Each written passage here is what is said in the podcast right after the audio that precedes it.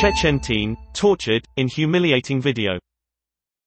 A video of a young man being forced to apologize for government criticism has shocked activists.